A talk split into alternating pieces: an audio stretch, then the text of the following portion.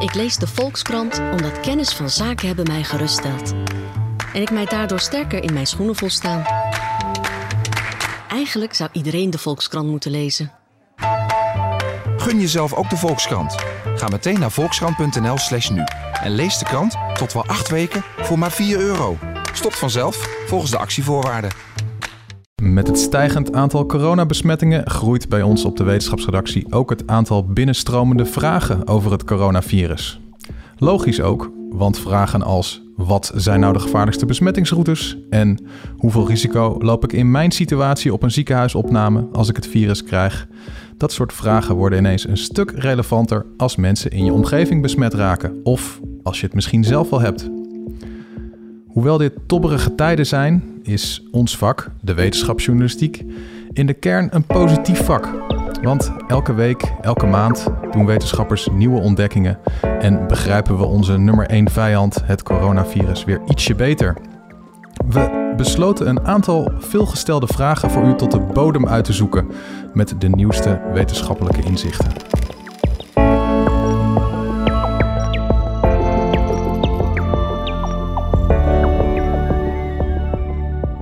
Welkom bij Ondertussen in de Kosmos, de wetenschapspodcast van de Volkskrant. Mijn naam is Tony Mudde, chef van die wetenschapsredactie.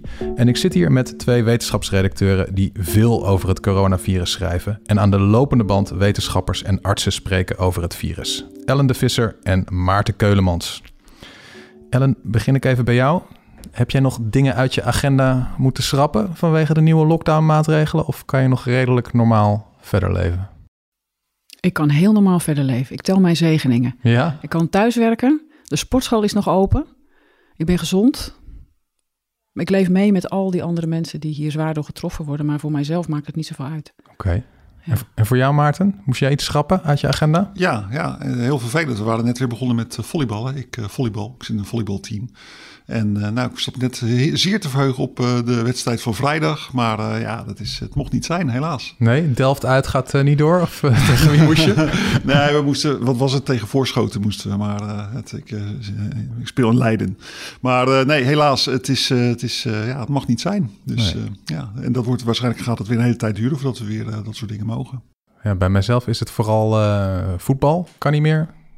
voetbal van de kinderen is geschrapt. Uh, tenminste, je mag er als ouder niet meer naar kijken. En de uitwedstrijden en zo zijn er niet meer. Maar ja, als je dan het vergelijkt met het leed van een, uh, van een kroegbaas, dan valt het natuurlijk allemaal reuze, ja. reuze mee. En uh, ik ben heel nieuwsgierig, Ellen, wat is nou de meest gestelde vraag die jij de afgelopen, hoe lang zitten we hier al in? Drie kwart jaar hebt gekregen? Dat is een vraag die op het terrein van Maarten ligt. Oké. ik paas hem meteen door. meteen door. Wat Nou, dat is de vraag voor mijn dochter gisteren van ja, de vriend van haar huisgenoot is besmet. Dus dan is die huisgenoot waarschijnlijk ook besmet. Ja, ben ik dan ook besmet? Moet ik me laten testen? Wat moet ik doen? Moet Ja. ik dan, weet je, dat soort vragen. Dat is wat mensen, mij, ja, wat anderen het meeste aan mij vragen. Ja. Jij werkt toch bij de krant, zeggen ze dan. Ja, Jij weet precies. dat. Ja, en Dan dan zeg je- ik, lees alle stukken van Maarten, zeg ik dan. Dus het zijn niet zozeer medisch inhoudelijke vragen. Mensen weten heus wel dat je er heel erg ziek van kan worden. Ja. Dat is wel duidelijk. Maar hoe die besmettingsroutes lopen en of je altijd iemand anders besmet als je bijvoorbeeld een relatie met iemand hebt, dat is natuurlijk heel erg onduidelijk. Ja, ja en dat is, dat is een soort kansrekening, toch, Maarten? Ja, zeker, zeker. Het is natuurlijk, eh, ja, in de, in de aard is de logica heel simpel. Hoe dichter je bij iemand komt die besmet is, hoe groter de kans is dat je het krijgt. Ja. En eh, als je niet in de buurt van iemand komt is, dan is de kans heel klein dat je het krijgt. Maar ja, dat grijze gebied daartussenin. Hè. Stel je hebt een latrelatie met iemand die het heeft. Ja, kan je dan langs gaan of niet langs gaan? Eh, neem je het dan mee als je weer naar buiten gaat? En ik merk in mijn eigen omgeving ook wel heel veel verwarring over eh, ja, de regels. Hè, van wat mag, wat mag niet. Mensen kijken natuurlijk heel erg naar het RIVM. En dat is best wel een, een dol van regels en regeltjes. dat feestje geven. Nou, het is nu iets duidelijker geworden natuurlijk gisteren. Ja. Maar eh, ja, wat, wat, wat, hoeveel mensen mag je nou op bezoek en mag je nou nog wandelen met z'n vieren? En als je nou met twee ploegjes, wat bijvoorbeeld bij ons, nou dat volleybalclubje van ons Ja. hadden we weer van, mogen we nou wel beachvolleyballen? Want ja, dat doe je met z'n vieren, maar kom, ja, dan kom je af en toe wel dichter bij elkaar dan anderhalve meter. Nou ja, eindeloze eh, ingewikkelde debatten worden daarover eh, gevoerd. Ja, ik denk dus dat dat ook niet meer mag. Want hij zei gisteren expliciet van enkelspel tennis mag nog wel. Dubbelspel tennis mag niet meer, want dan wordt het alweer een teamsport en dan kom je toch te dicht Ja. bij elkaar. Ja, Dus dat ik is, heel, dat dat is een heel goed punt. Dus ik vrees dat beachvolleybal er dan ook niet meer in Ik zou zeggen, het is sowieso eh, veel te rot weer. Het is veel te koud. Ik eh, Ja. moet hier aan denken om in dat koude zand te gaan staan in mijn blote voetjes. eh. En ehm, Ellen, we gaan eens even kijken. Ik had helemaal aan het begin van de coronapandemie, ik pak hem er gewoon even bij, kreeg ik een, een appje en die hebben echt heel veel mensen gekregen. Even kijken hoor, dat was die ook alweer. Ik ga de letterlijke tekst even voorlezen. Ik kreeg hem van een collega doorgestuurd, van een vriend, noem maar op. Op wens van de neuroloog bij, mhm, eh, als je je niet lekker voelt, alleen paracetamol gebruiken en geen ibuprofen. En Ja. daarna werd het heel Heel stil. stil. ja, logisch, ja. Ja, dat was een Hoe- oproep Hoe van... is dat ooit afgelopen? Nou, met een sisser zou je kunnen zeggen. Ja? Dat was een, het was een oproep van een, notabene een dokter in de politiek. De Franse minister van Volksgezondheid, Olivier Véran, is neuroloog. Mhm. En hij eh, heeft dat op een gegeven moment getwitterd. Het was op de dag volgens mij dat hier de lockdown werd afgekondigd. Twitterde hij, jongens, als je eh, geen ibuprofen, want daarmee loop je meer risico. En daarmee heb je een ernstige ziektebeloop.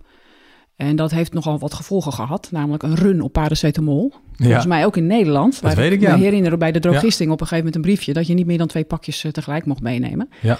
Maar goed, de, de man heeft eh, echt onderuit de zak gekregen van collega-wetenschappers. Eh, want hij baseerde zich op anekdotes, het is altijd levensgevaarlijk natuurlijk, anekdotes van collega-artsen. Die hadden gezegd dat zij hadden gezien dat patiënten zieker werden na het slikken van ibuprofen. Wat natuurlijk heel wat anders is als door het slikken van ibuprofen. Ja, dat is een precies. veelgemaakte fout. Ja. Eh, en hij had ook een soort van verklaring voor, maar dat bleek dan alleen gebaseerd op onderzoek bij ratten. Dus ja, inmiddels eh, is uitgezocht, grote onderzoeken, dat bij patiënten die ibuprofen slikken blijkt het verloop van de ziekte milder te zijn. Ja. En wat nogal ironisch is, is dat er inmiddels in Groot-Brittannië een onderzoek loopt, onder 230 patiënten, keurig gerandomiseerd onderzoek, waarbij ze gaan kijken of ibuprofen het ziekteverloop eh, verbetert. Dus dat is precies het omgekeerde van wat hij Het beweerde. is echt een soort U-bocht eh, ja, is een geworden. enorme U-bocht, ja. Ja. ja.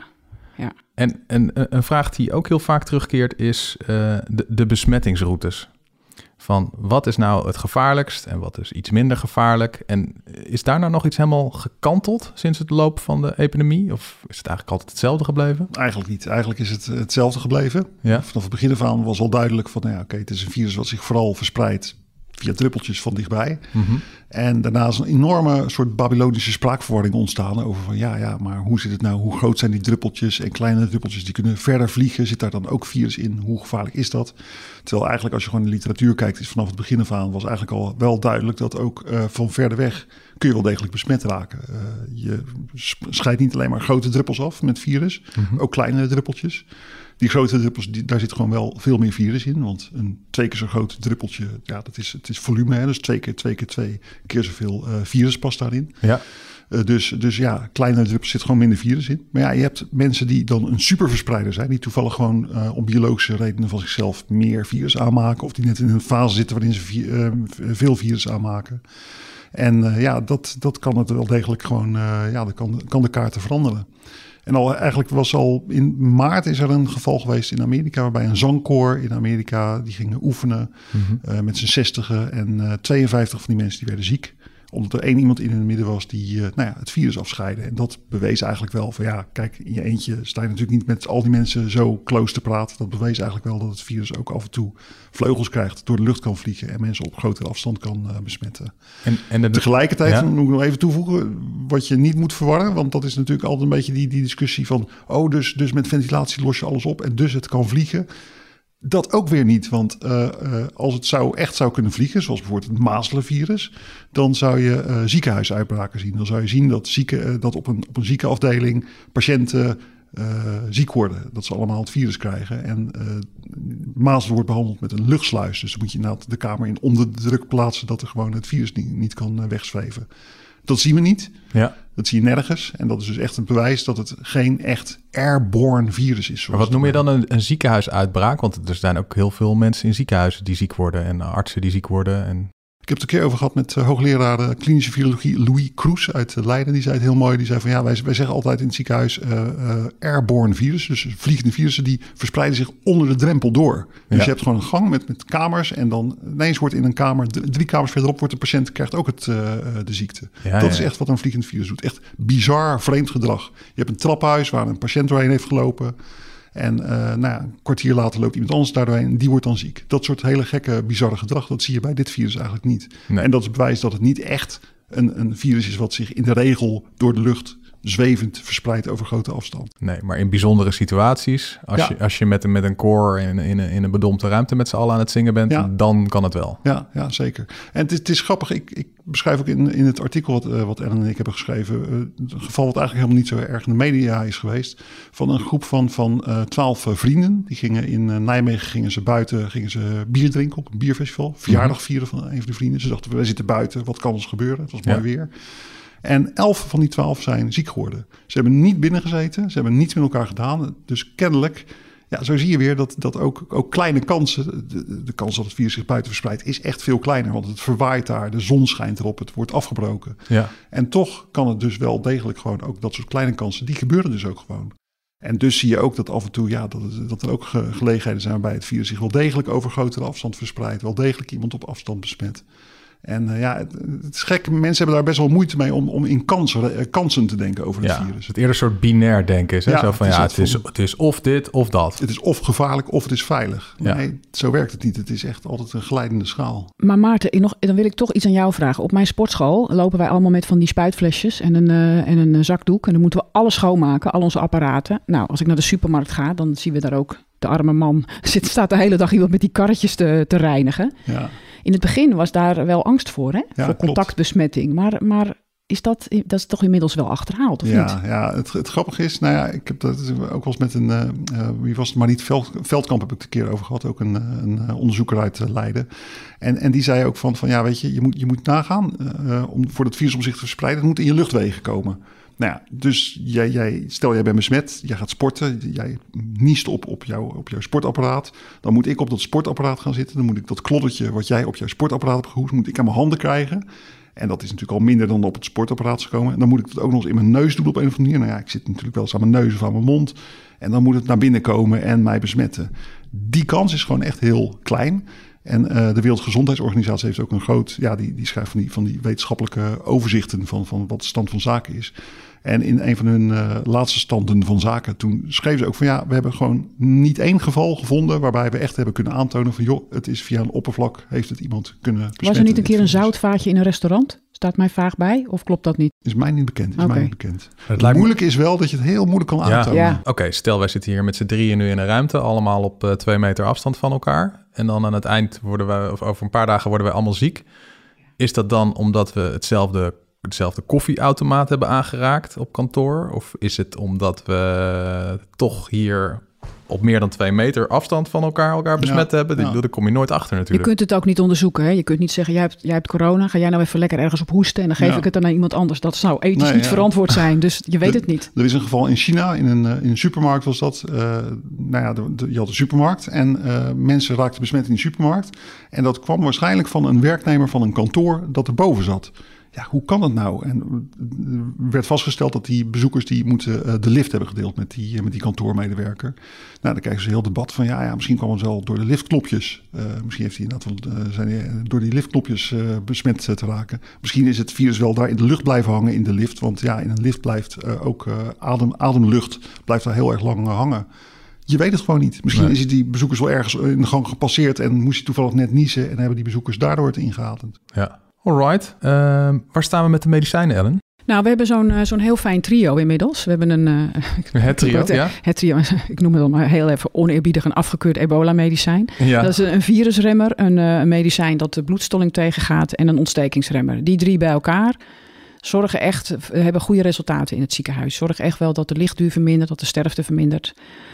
Uh, ja, en er wordt volop onderzoek naar gedaan. En wat natuurlijk super interessant zou zijn, is als je iets vindt wat kan voorkomen dat mensen ziek worden. Ja. Dus uh, ja, hele hoge ogen, of ja, beloftevol zijn de, is, het, is het bloedplasma, bloedplasma medicijn. Kijk, mensen die besmet raken hebben antistoffen in hun bloed, hè, stofjes die het virus bestrijden. Als je nou uit dat bloed van genezen patiënten uh, die stofjes haalt en dat aan iemand geeft die nog niet ziek is of net ziek is, zodat je die zeg maar een kontje geeft en even een paar maanden lang beschermt. Dat zou natuurlijk geweldig zijn als dat kan. Nou, dat, dat, soort, dat soort onderzoek vindt nu op grote schaal plaats. Er zijn de eerste hele voorzichtige resultaten zijn er. Nou ja, we weten dat Trump van zijn ja, medicijn hoog opgeeft, ja. hoog opgeeft. Ja, ja een wonder, wondermedicijn en dat moet voor iedereen beschikbaar komen. Maar goed, de, de, resultaten zijn gewoon nog niet zo dat je kunt zeggen van uh, wauw. Maar het is wel heel beloftevol. En het is peperduur, hè? heb ik altijd begrepen. Want die dingen moet je helemaal maken met cellen en zo. Ja, ja, precies. Uh, en iets anders is dat de neus uh, op dit moment uh, een soort van nieuwe wetenschappelijke belangstelling heeft. De mm -hmm. neus is natuurlijk de, de plek, ja. zeg maar de landingsbaan van het virus. Dus zowel in je keel als in je neus. Dus er zijn bedrijven bezig, farmaceuten bezig met een soort neusspray. Die dan het virus daar of zou moeten doden of zou moeten tegengaan dat het virus daar cellen binnendringt. Dus dat is natuurlijk ook interessant. Maar dat is ook allemaal nog uh, in een uh, vrij vroeg stadium. Ja. En Ellen, ik ben zo benieuwd. Er was afgelopen weekend weer het nieuws uh, hydroxychloroquine, hè, zoals het middel ja. heet. Trump was in het begin helemaal vol van. Ja. Dat zou ook helpen. Nou, ja. allemaal onderzoeken, het hielp niet. En nee. nu was er ineens onderzoek dat het weer wel hielp. Hoe zit het? Je had ernaar gekeken. Hoe zit dat ja, nou? Ja, ik heb er naar gekeken. Een hele lange zaterdagmiddag en met een aantal wetenschappers over overlegd. Uh, tot nu toe is steeds gekeken naar sterfte, het effect van hydroxychloroquine op of mensen minder snel, minder vaak doodgaan. En deze, dit onderzoek had vooral gekeken naar de opname op de intensive care. En dat zou uh, verminderd zijn. Ja, het voert te ver om hier alle methodologische pijnpuntjes van de studie uh, te benoemen. Het was heel goed uitgevoerd, maar zaten, wetenschappers hadden toch ook nog echt wel een paar vraagtekens. Uh, het was een studie waarbij teruggekeken werd. Het was een studie waarbij uh, patiëntengroepen niet goed vergelijkbaar waren. Um, dus. Ja, en er zijn ook gewoon al heel veel andere grotere onderzoeken die zeggen, zeggen doe toch maar niet. Ja, toch? dus ja. minder IC-opnames. Maar ook deze studie vond geen verschil in sterfte. Nou ja, dat wekte ook al vragen op. Dat je denkt, oké, okay, maar hoe kan dat dan? Dus ja, ik geloof dat we er nog wel een beetje voorzichtig mee moeten zijn ja. met deze resultaten. En het was ook niet gerandomiseerd, hè? dus die artsen nee. die konden wel eens neiging hebben om ja. uh, de patiënten die, die hydroxychloroquine ja. hadden gekregen, om die langer, ja, om daar beter voor te zorgen. Je weet het niet, weet je, het was niet een keurig, het was niet met de dobbelsteen gedaan, het, waren, het was terugkijken. En dan heb je te doen met de patiënten die je hebt. En dan moet je gaan, je hebt dan twee groepen, wel en niet hydroxychloroquine. En dan moet je gaan corrigeren voor de verschillen. Ja, dat wordt wel lastig natuurlijk. Dus om die reden hebben we ook niet over geschreven.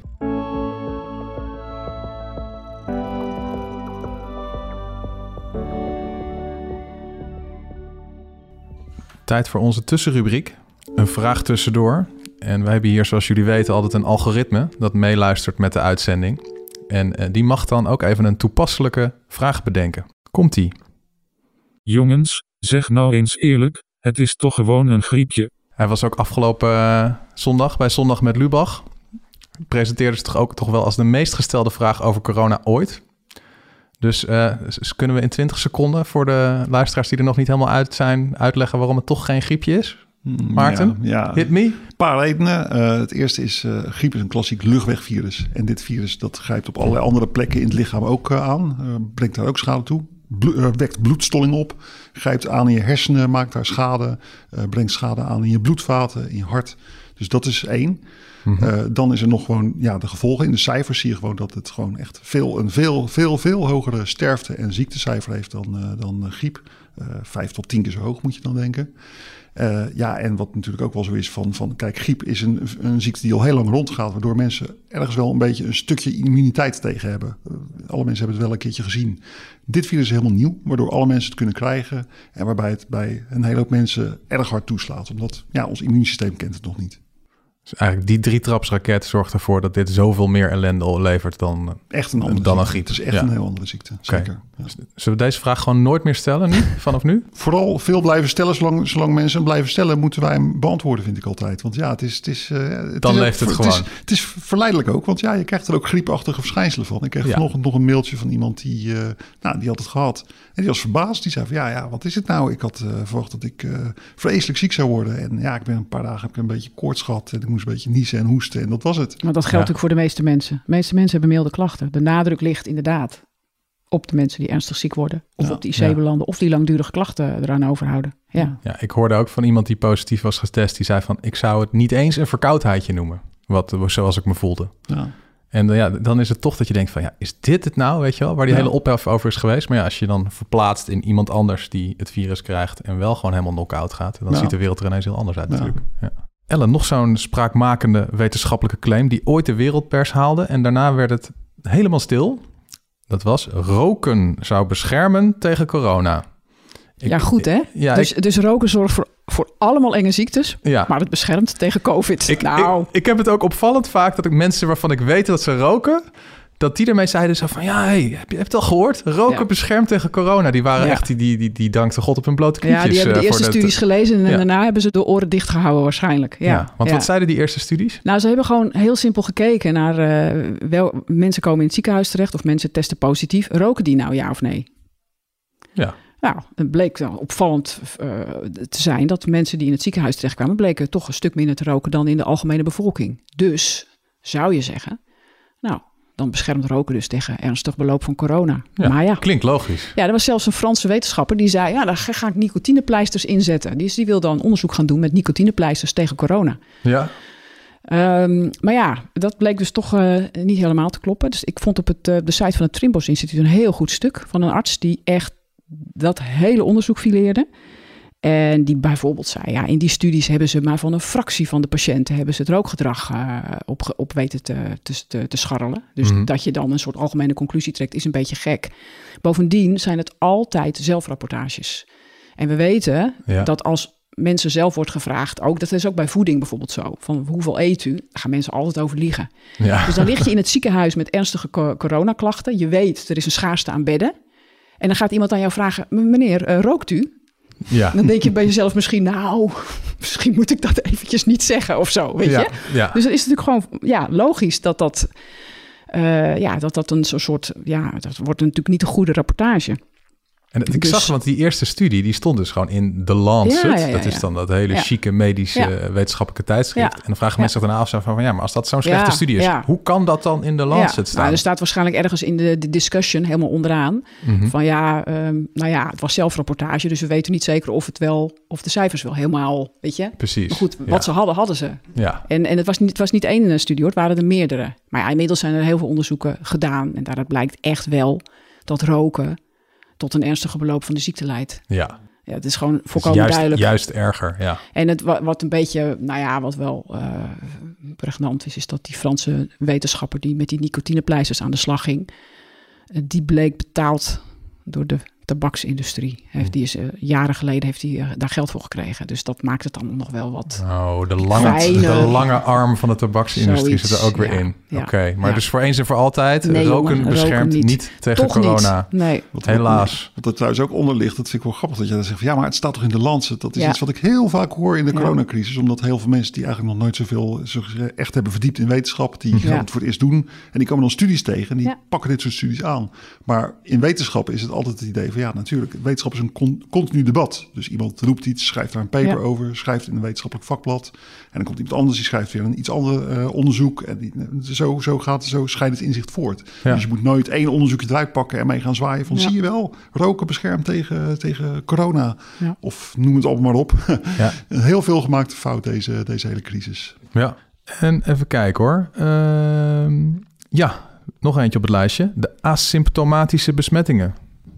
Ja, Hoe- dat hoe- is... wel- hoeveel procent van de mensen wordt nou besmet door iemand die al aan het snotteren is? En hoeveel procent van de mensen door iemand die gewoon nergens last van heeft? Ja, dat is nog steeds heel erg onduidelijk. Dat komt er, eh, dat komt er eigenlijk vooral door wanneer ben je nou eigenlijk asymptomatisch. Mhm. Je hebt die fase tussen dat je, dat je, stel je bent besmet, dan heb je die fase dat je, dat je, dat je nou ja, eh, nog gezond bent en de fase dat je in bed ligt. En daartussenin zit zo'n heel traject dat je, een beetje, dat je drie keer per dag moet niezen of dat je een beetje, een beetje rillerig voelt of dat je gewoon nou Ja. ja. weet je wel, een beetje malaise voelt.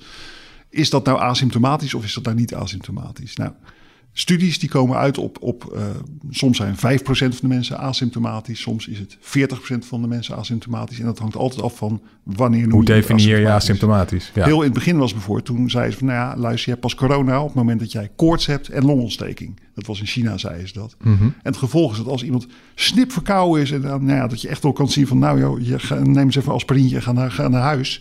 Uh, zo iemand, die werd dan vroeger voor asymptomatisch uh, aangezien. Ja, ja. Dus uh, ja. het is, ik, ik, moet even spiek op mijn spiekbrief, want ik heb het even, het is allemaal die percentages en zo. Leuk is een waarneming van, van Sanquin, onze eigen bloedbank. Die hebben gekeken naar mensen met antistoffen tegen het virus in hun bloed. Dat betekent dat ze het hebben gehad. 11% van die mensen die zegt van, van nou, ik heb helemaal niks gemerkt. Dus dat is wel een teken dat ongeveer 11% oh, 0,0 ja. het virus heeft zonder, zonder er echt van, wat van te merken. Ja. Ja, en dan besmettingen. Um, uh, ik vond een heel interessante studie van de COVID Evidence Group. Dat is een conglomeraat van onderzoekers uit Engeland die allerlei studies tegen het licht houdt die uit allerlei landen komen. Uh, ze hebben acht van die studies hebben ze bekeken die heel betrouwbaar zijn. Met 41 echt asymptomatische patiënten. Mensen die positief testen op het virus en die niet echt ziek ervan werden. Nou, die 41 patiënten die hadden bij elkaar hadden ze 1400 contacten. Mm -hmm. Zie het even voor je, 1400 mensen. En van die 1400 mensen werden er acht besmet. Ja, dus dat is een heel klein deel. Dus het, het, geeft wel aan dat ook die asymptomatische besmet... Zij komen erop uit dat, nou ja, dat je asymptomatisch bent en iemand besmet. Die kans is ongeveer 75 keer kleiner dan wanneer je symptomen hebt. Dus Ja. een beetje in dat soort orde groottes moet je zien. Ja, De kans is niet nul, de kans is aanwezig. En soms heb je zelfs ook superverspreidingen van asymptomatische mensen. Zoals nou ja, weer zo'n eh, die zangkoorden wel eens, eh, wel eens gebeurd. In Leiden is het gebeurd. Eh, wat was het? 30 mensen kwamen bij elkaar. Eh, sorry, het waren er minder, het waren er 20 of zo. In ieder geval van die 20, eh, de helft is ziek geworden. En er was niemand met symptomen in hun midden. Dus kennelijk was er toch iemand die asymptomatisch was, heel veel virus aanmaakte. Ze gingen zingen, het virus dwarrelde rond. Intrigerend, hè? Want je zou, er logischerwijs zeg je van, als je heel veel virus aanmaakt, dan word je ook ziek. Ja, krankzinnig. Maar, Maar, dit is dat is, soort... Ja. ja, ja, maar dat is, dat, is, dat is inderdaad, ja, ook, ook als je asymptomatisch bent, kun je heel veel virus aanmaken zonder er ziek van te worden. Ja. En dat is dus eh, een, een van de eigenaardigheden van het virus. Het is een raar virus. Terwijl ik het zeg, is, moet ik wel zeggen dat bijvoorbeeld bij griep is het ook zo. Eh, bij griep is ongeveer de helft van de gevallen is asymptomatisch. Omdat hele mensen hebben al weerstand tegen griep. Dus je kunt griep gewoon ook krijgen. En dan ja, merk je er helemaal niks van. En dan ben je wel even geïnfecteerd. Die, die celletjes die maken virus aan in je keel. Op een gegeven moment, ja, je immuunsysteem weet dat te overwinnen. Er is altijd een bepaalde drempel in je immuunsysteem. En daarboven, als het virus dat, dat weet te overwinnen, dan word je pas echt ziek. En onder die drempel, dan merk je er gewoon niet zoveel van. ja. Dus dat is, eh, ja, het is fascinerend, die asymptomatische mensen. ja, en je ziet dus weer gewoon die hele glijdende schaal van risico's. Zeker, Ja, ja. ja, ja. ja. Zo van, de oké, de kans dat, je, dat iemand die tot nergens last van heeft je ziek maakt, is een stuk kleiner, maar niet nul. Wat, wat mij toen echt heel erg heeft overtuigd, eh, Jan Kluitmans, die was in het begin van de ziekte is hij toe overgegaan om in zijn is de ziekenhuis. hoofdmodelleur van het RIVM, toch? Nee, sorry, Jan Kluitmans is... eh, is eh, Oh, sorry, is, ik ben in de war met van Jocko het, eh, Wallinga nu. Ja, Ja, van ja, het. Amphia ziekenhuis in, in Breda zit hij, geloof ik. Ja, Jan Kluit, en, en hoogleraar in Utrecht. Jan Kluitmans heeft in, in dat ziekenhuis in Breda hebben ze meteen gezegd aan het begin van de uitbraak: we gaan iedereen die verkoudheidsklachten heeft, die gaat naar huis. Eigenlijk een beetje wat we nu ook doen in de teststraten. Mhm. En vanaf dat moment zag hij eigenlijk helemaal geen onverklaarde gevallen meer in het ziekenhuis. Dus dat is natuurlijk wel een heel goed, eh, goed teken. Dus dat is een teken dat dus de coronapatiënten wist hij gewoon uit te wieden door gewoon de verkouden mensen weg te sturen. ja En dat geeft wel aan dat die, als die asymptomatische mensen echt heel belangrijk waren geweest, dan had hij nog steeds Dan was het gewoon in doorgegaan met ziekenhuis overal corona gevallen. Ja, precies. Alright. Eh, Ellen, nog een eh, bijna laatste voor jou. Die, die langetermijnschade voor coronapatiënten. Het- Ik dacht aan het begin, was ik zelf niet zo heel bang voor het virus. Want ik dacht zo van, nou ja, oké. eh, Laat ik het maar krijgen, dan ben ik er vanaf. nou, en, ja, en weet je wel, nou, de meeste, meeste mensen hebben Ja. er helemaal geen last van. En, eh, en mensen die er echt in de problemen komen. Ja, ik bedoel, ik ben zelf begin 40 eh, en, en heb geen grote overgewicht en, en noem maar op. Dus ik dacht van, nou ja, dat valt wel mee. Maar nu hoor je toch ook van mensen Ja. die ook 40 Ja. of 50 zijn. Ja, en jong die, nog, en, jonger en, nog zelfs hoor. En die, ja, die Ja. gaan er niet aan dood. Die komen Nee. niet in het ziekenhuis. Maar die zitten maanden later. Ja, hebben ze nog steeds moeite om een trap op te lopen. Ja, vermoeidheid, hartkloppingen, hoofdpijn, spierpijn. Het punt is, we weten niet hoe groot die groep is. Kijk, het, Mhm. is het is een heel raar virus. Dat, eh, Maarten zei het net al, dat het in het hele lijf... van kop tot kont, zeg maar, eh, gevolgen heeft. Dus dat dat virus zijn sporen achterlaat, ja, dat, dat, die vrees is er wel. Eh na de Q-koorts heb je bijvoorbeeld ook gezien... dat sommige mensen daar echt chronische klachten van overhouden. Dus het, het is postviraal Dat er postviraal, een postviraal syndroom zou kunnen ontstaan. Post-COVID noemen ze het nu. Ja, die, die, die, eh, die vrees is er wel. Het probleem is een beetje, we weten niet hoe groot die groep is. Uh, er is nog geen cijfermatig onderzoek. Uh, alles wat er is, dat is een beetje natte vingerwerk. Weet Ja. je wel, gebaseerd, Brits onderzoek gebaseerd op een app die mensen dan zelf konden invullen. Weet je wel, Mhm. ja, dat is toch allemaal wat, wat, wat vaag. Of, of onderzoek doen in een groep mensen die al langdurige klachten heeft en daar dan weer een percentage van berekenen.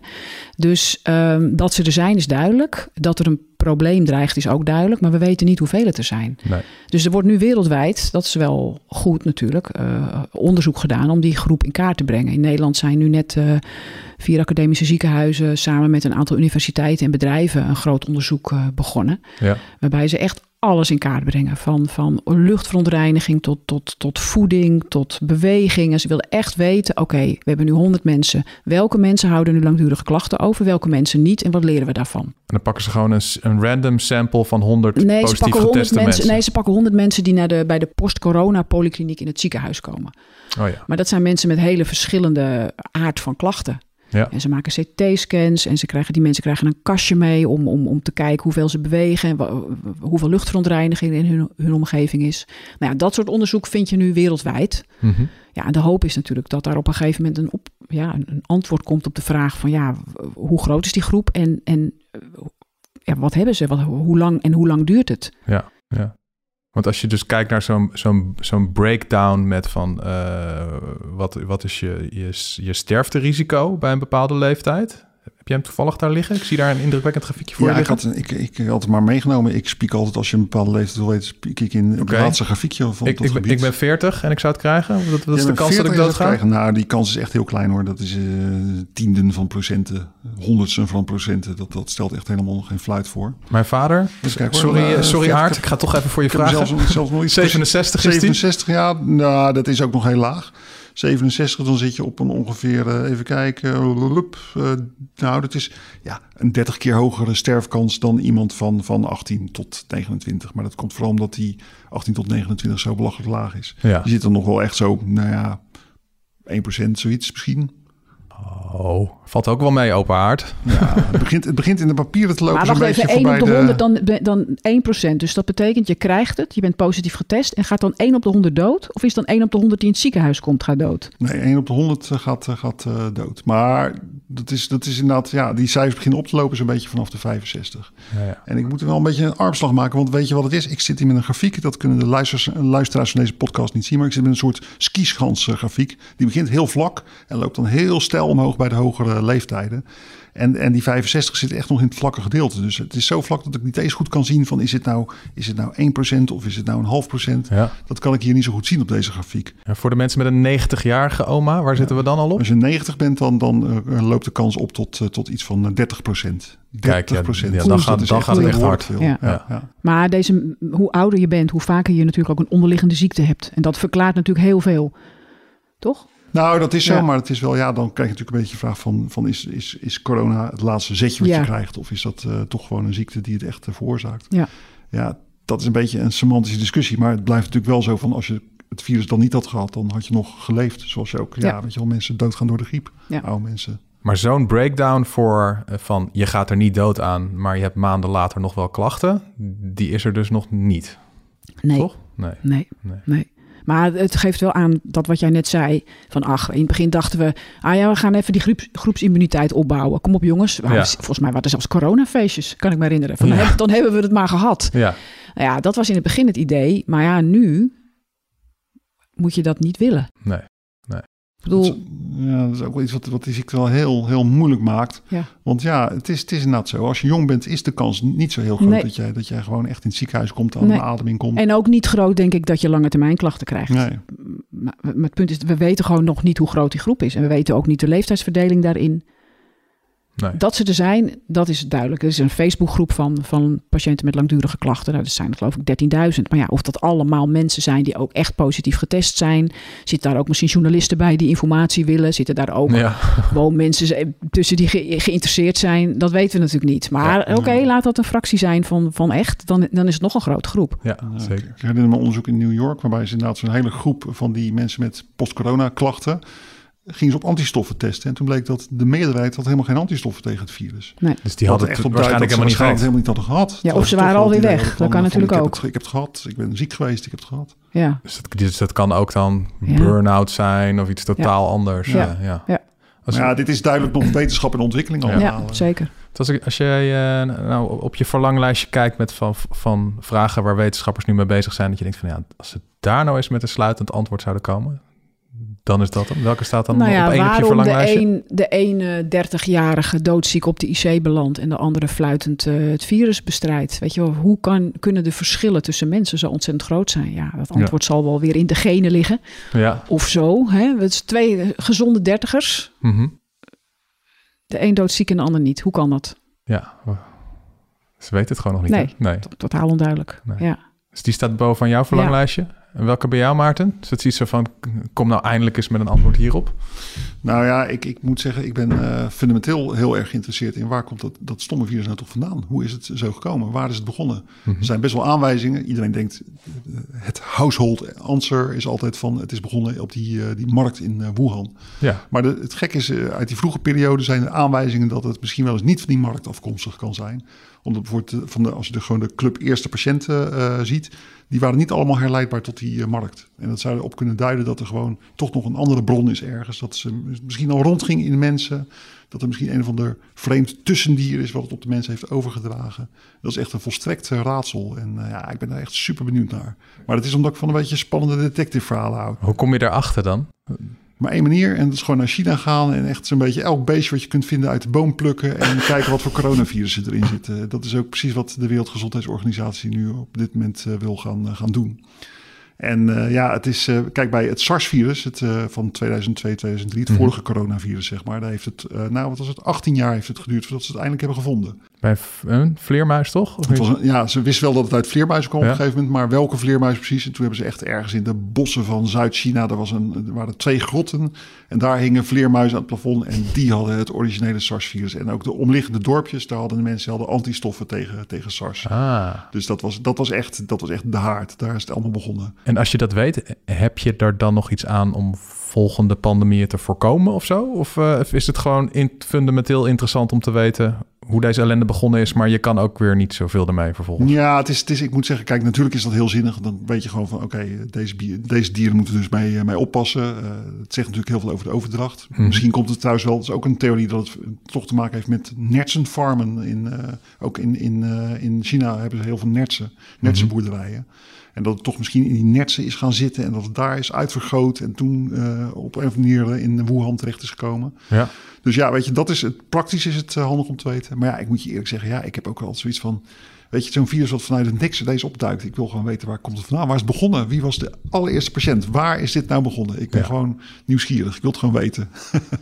En de- de schatting, wanneer gaan we erachter komen? Nou, De- 2038. 2038 eh, melden wij ons weer, eh, lieve luisteraars. Tony, wat is voor jou eigenlijk de grote vraag die nog open staat? Ben ik ook wel benieuwd naar. Voor mij is het toch eigenlijk gewoon super praktisch. Dat is namelijk eh, wanneer zijn we intelligent genoeg om een vaccin te kunnen bedenken, waardoor we van al van deze ellende verlost zijn. En eh, de hele fundamentele wetenschap erachter, die interesseerde me dan op zo'n moment helemaal geen reet. Als ik maar gewoon weer kan voetballen, naar de kroeg kan gaan, eh, mijn ouders een knuffel kan geven en die gewoon op de kinderen kunnen passen zonder dat ze zich zorgen hoeven te maken dat ze corona krijgen. Dat gewoon het leven weer wordt zoals het was. Want wat was het toch mooi, Ja, ja. 2019. Dit was Ondertussen in de Kosmos, de podcast van de wetenschapsredactie van de Volkskrant. Grote dank aan mijn gasten, wetenschapsredacteuren en coronaspecialisten Ellen de Visser en Maarten Keulemans. Ook dank aan ons podcastteam achter de schermen, Corinne van Duin en geluidstechnicus David Slinks en Daan Hofstee. Wil je onze journalistiek steunen en er niks van missen? Je hebt al een abonnement voor 50 cent per week. Ga naar volkskrant.nl slash lees en je ziet al onze abonnementsvormen. En wil je er zeker van zijn dat je de volgende aflevering van deze podcast niet mist, die geheel gratis is, abonneer je dan op Ondertussen in de Kosmos op je favoriete podcast-app. Mijn naam is Tony Mudde. Graag tot de volgende keer. Ik lees de Volkskrant omdat ik altijd alle kanten van een verhaal wil weten. En ik nieuwsgierig ben naar de mening van anderen. Eigenlijk zou iedereen de Volkskrant moeten lezen. Gun jezelf ook de Volkskrant. Ga meteen naar volkskrant.nl/slash nu. En lees de krant tot wel acht weken voor maar 4 euro. Stopt vanzelf, volgens de actievoorwaarden.